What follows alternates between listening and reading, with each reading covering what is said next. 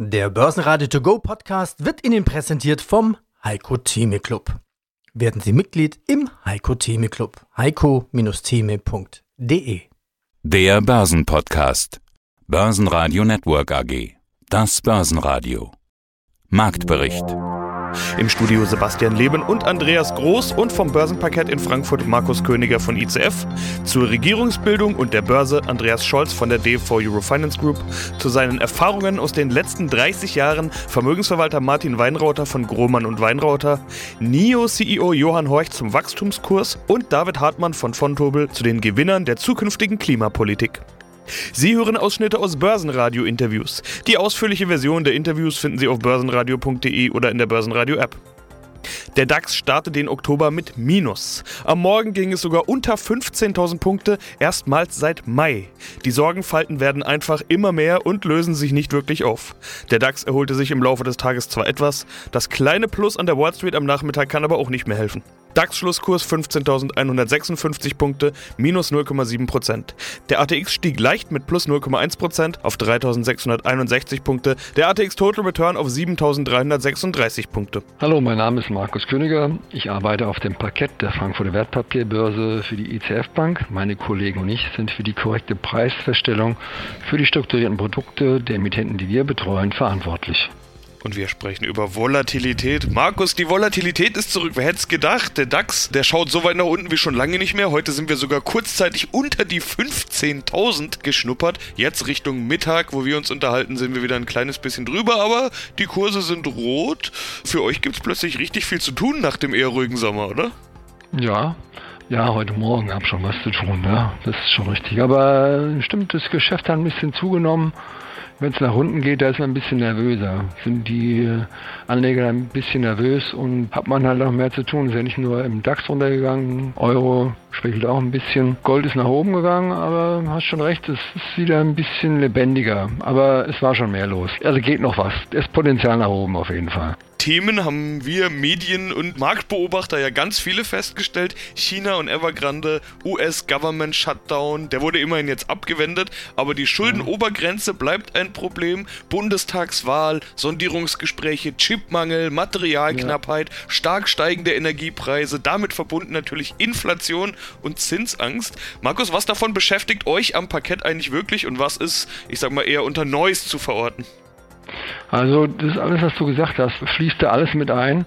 Neu dazugekommen ist natürlich jetzt, dass so wird erzählt oder so ist die Meinung, dass Joe Biden seine Investitionspläne, die er hatte jetzt, dass die entweder jetzt verlangsamt jetzt erst durchgeführt werden oder auch gar reduziert werden. Und das ist dann natürlich hier dieses Loch hier reingerissen am Freitagmorgen, dass wir da also unter die 15.000 gegangen sind. Gut, das sind wir ein bisschen höher. Aber alles, was du gesagt hast, natürlich spielt auch mit rein. Bundestagswahl, gut, sage ich jetzt mal, politische Börsen haben kurze Beine. Ja, das ist das Erste, was ich gelernt habe an der Börse eigentlich. Das wird nicht von langer Dauer sein.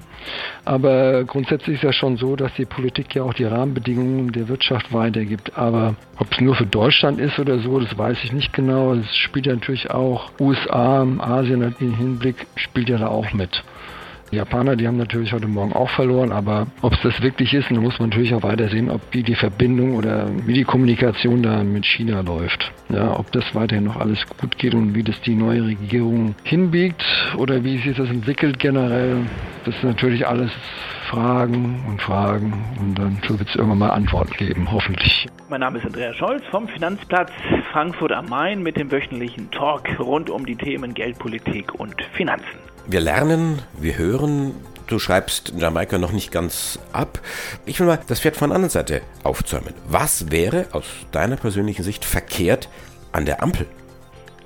Mir fehlt so ein bisschen das Verständnis für die Schnittmengen, die steuerpolitischen zwischen FDP, Grünen und Roten sozusagen. Das ist, man, kann sich viele Kompromisse vorstellen, aber steuerpolitisch und wirtschaftspolitisch wird das dann doch eine ganz schöne Verbiegung werden.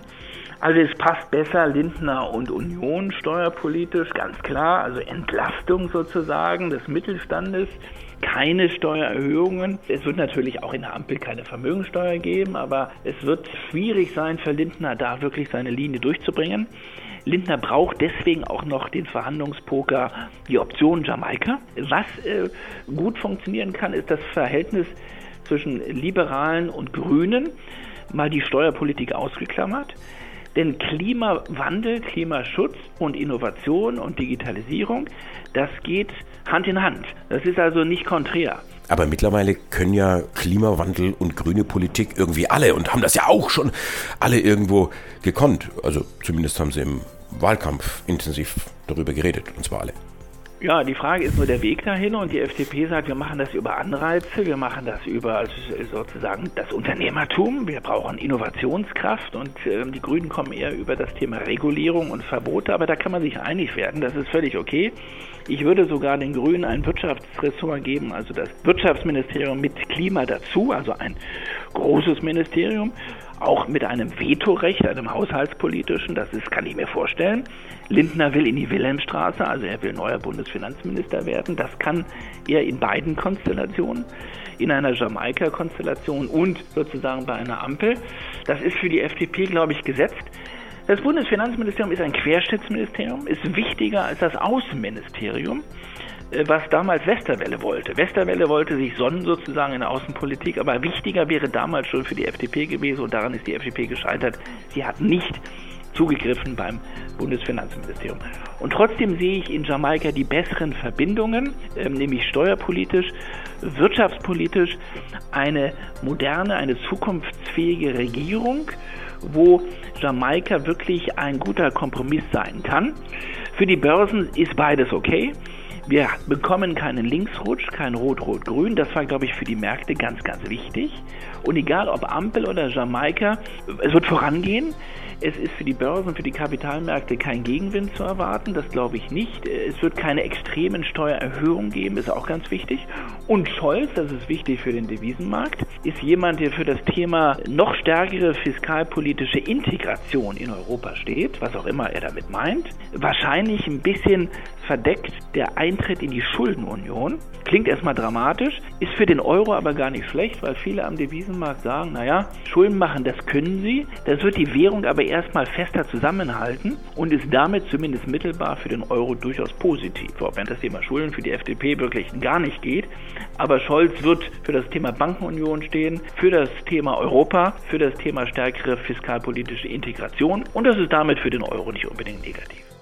Im DAX stiegen vor allem die Verlierer des Vortags. Vorne mit dabei E.ON, Vonovia und die Deutsche Börse. Verlierer sind umgekehrt die Gewinner der letzten Tage, allen voran Sartorius, bei denen die Anleger offenbar Kasse machen.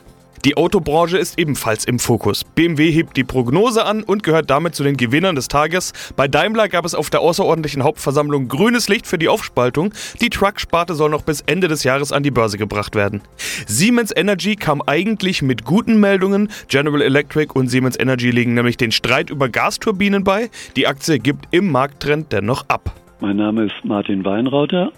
Nicht ich habe heute Geburtstag, sondern die Firma. Seit 30 Jahren gibt es Kromann und Weinrauter. Wir sind Risikomanager und wir sind es damals bewusst geworden und bis heute geblieben. 30 Jahre lang. Was hatten Sie damals gemacht? Waren Sie selber investiert? Haben Sie selber äh, Geld verloren? Na sicher. Die Zeit, die vorher da war, man muss sich das heute mal, wenn man zurückschaut, so vorstellen.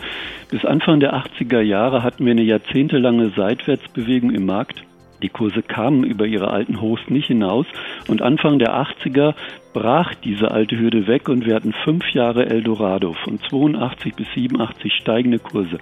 Und in der Zeit haben wir damals das Geschäft gelernt. Man konnte gar nichts falsch machen. Wir hatten einen super Aufwärtstrend. Wenn es hochging, haben wir verkauft. Jede Korrektur war ein Kauf. Fünf Jahre Eldorado. Und dem wurde mit einem Schlag der Stecker weggezogen und diese Anpassung von Denk- und Verhaltensmustern war uns einfach nicht möglich. Wir waren nicht darauf vorbereitet. Wir haben es gemerkt, als es viel zu spät war und dann haben wir gesagt, muss man einfach sagen, das war schon die Idee von Herrn Grohmann, zu sagen, komm, da müssen wir jetzt einfach mal anpacken, wir müssen einen Plan entwickeln, niemand rundherum um uns hat irgendwo diesen Gedanken so gedacht. Die älteren Kollegen haben gesagt, Jungs, werdet mal erwachsen. So ist die Börse nun mal, da müsst ihr durch, wird schon wieder. Und wir haben gesagt, nein, aber das wollen wir nicht nochmal so mitmachen. Diese Zeit des Nichtwissens, nicht zu wissen, wie reagiert man, das war nicht unseres. Das wollten wir nicht. Sie können ja jetzt solche schwarzen Tage oder werden auch dann schwarze Schwäne genannt, nicht verhindern. Sie können auch nicht nach vorne schauen. Aber was genau können Sie tun? Der entscheidende Punkt ist die Auslagerung der Handlung auf quantitative mathematische Modelle. Wir haben gemerkt, dass wir nicht in der Lage sind. Wir haben es damals ja verfolgt. Wir hatten ja von Mitte Oktober bis Jahresende Zeit genug, die Diskussionen und Gespräche in den Bankarbeitskreisen zu sehen. Wir haben gemerkt, dass es durch Diskussionen, durch Gespräche, durch Erfahrungsaustausch nicht möglich ist, markant auf solche Sachen zu reagieren. Kleine Anpassung ja, aber schon wenn ich zwei Leute am Tisch habe, habe ich ja drei Meinungen. So geht's nicht. Und deswegen brauchten wir den anderen Weg und wir haben gesagt, wir werden Trendfolger. Diese Begriffe gab es damals in Deutschland so nicht oder wir haben sie nicht bemerkt. Man musste nach Amerika fahren und sich die Fachliteratur dort kaufen. Da war man ein bisschen weiter und haben dann einfach den ersten PC der Bank gekauft damals haben angefangen zu programmieren und haben einfach gelernt, systematisch damit umzugehen. Viel Interesse von den Kollegen, aber in der Bank waren solche Dinge damals nicht umsetzbar. Die Welt tickte anders und darum hat es uns natürlich aus der Bank dann am Ende rausgeführt. Haben Sie das Rad damals neu erfunden oder, oder weiterentwickelt? Also neu erfunden kann man nicht sagen. In Amerika gab es diese Fachliteratur. Wir haben es hier nicht gefunden.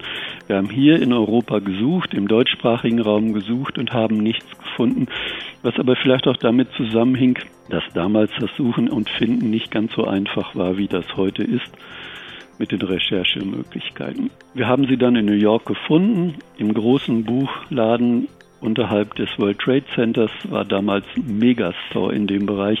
Da gab es alles, was das Herz in dieser Richtung begehrte und wir haben die Fachliteratur, die Bücher gekauft, haben sie gelesen und haben dann gesehen, wie andere Menschen gerade in Amerika mit solchen Situationen umgehen, wenn es ein Thema für sie war und haben dann da angedockt und haben gesagt, genau das sind die Schritte, die wir gehen wollen. Wir sehen keine andere Lösung und diesen Weg müssen und wollen wir gehen. Hallo, hier ist Johann Horch, CEO der Neo Finance Group AG aus Görlitz. Und sie wachsen. Sie hatten mir im Frühjahr von ihren Wachstumsambitionen erzählt. Jetzt sind ihre Halbjahreszahlen erschienen und da sehen wir 17,5% Wachstum in der Gesamtleistung. Ist das schon die Art von Wachstum, wie Sie sich wünschen?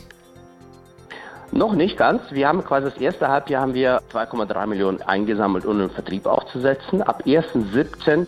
ist der Vertrieb jetzt installiert. Das heißt, wir entfalten jetzt in 2022 quasi volle Vertriebskapazitäten.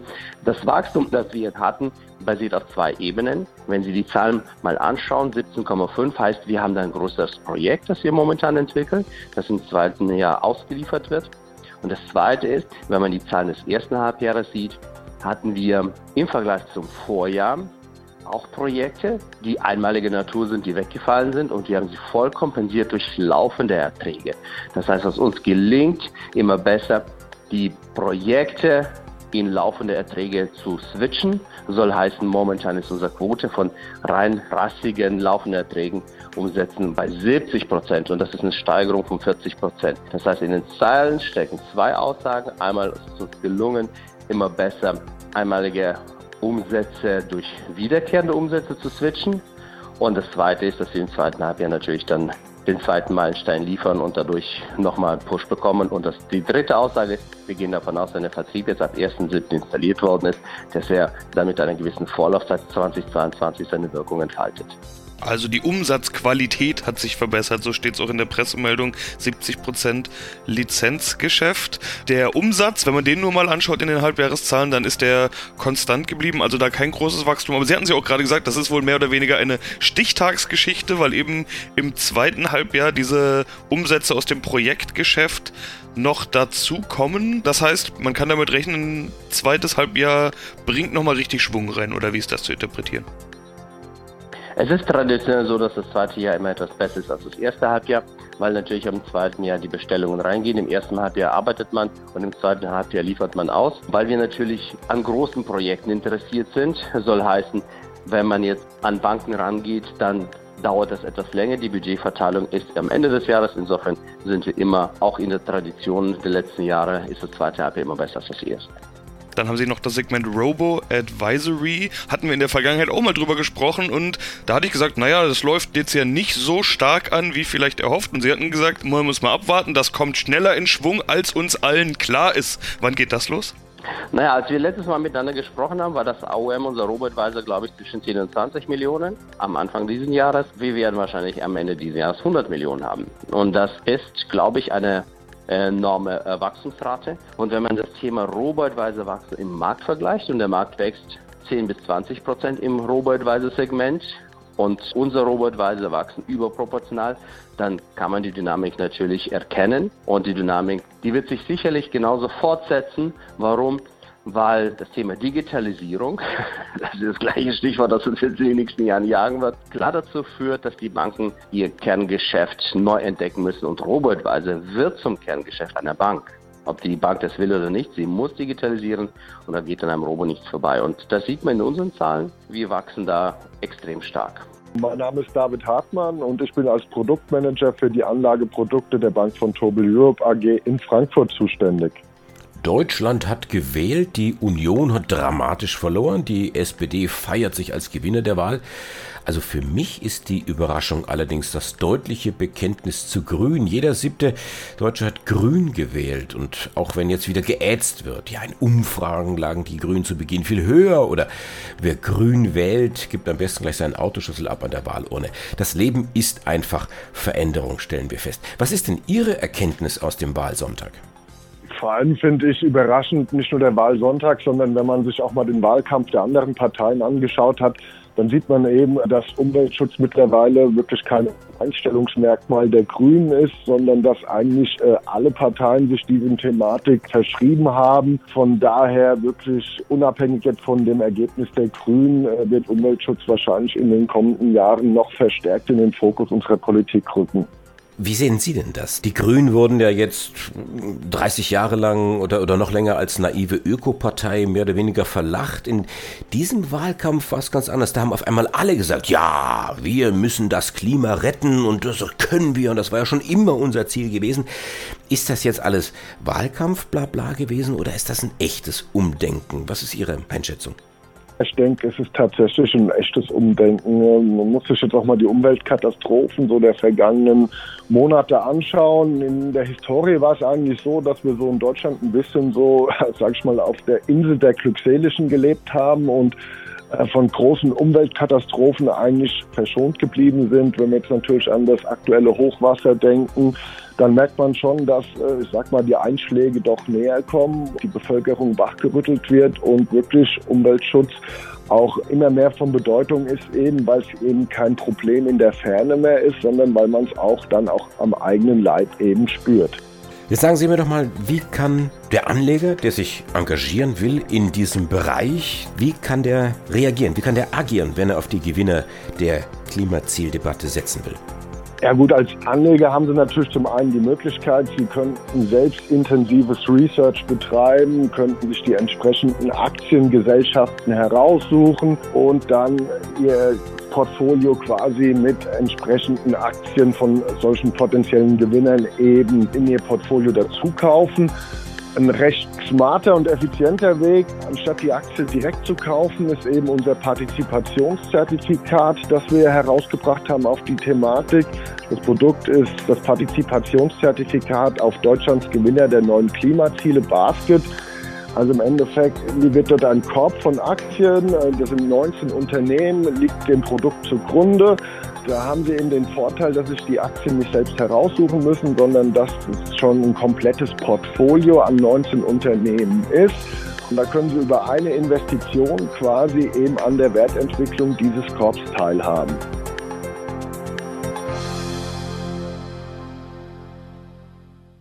Börsenradio Network AG Marktbericht Der Börsenradio To Go Podcast wurde Ihnen präsentiert vom Heiko Theme Club.